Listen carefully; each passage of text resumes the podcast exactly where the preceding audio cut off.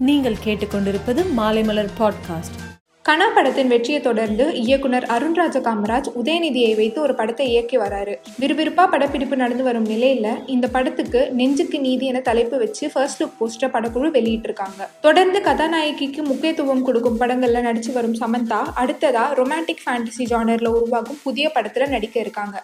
இந்த படத்தை அருவி தீரன் அதிகாரம் ஒன்று காஷ்மோரா படங்களை தயாரித்த ட்ரீம் வாரியர்ஸ் பிக்சர்ஸ் நிறுவனம் தயாரிக்குது. தனுஷ் செல்வராகவன் கூட்டணியில உருவாகும் நானே வருவேன் படத்தின் படப்பிடிப்பு இன்று தொடங்கியிருக்கு. இந்த படத்துல மேயாதமான் பிகில் படங்களை நடிச்சு அசத்திய இந்துஜா கதாநாயகியாக நடிக்க ஒப்பந்தமாகியிருக்காங்க. சிவா இயக்கத்துல ரஜினி நடிச்சிருக்கிற படம் அண்ணாத்த.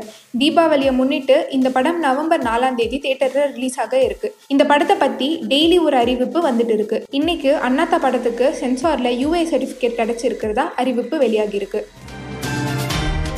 மேலும் சினிமா செய்திகளுக்கு சினிமா டாட் மாலைமலர் டாட் காமை பாருங்கள்.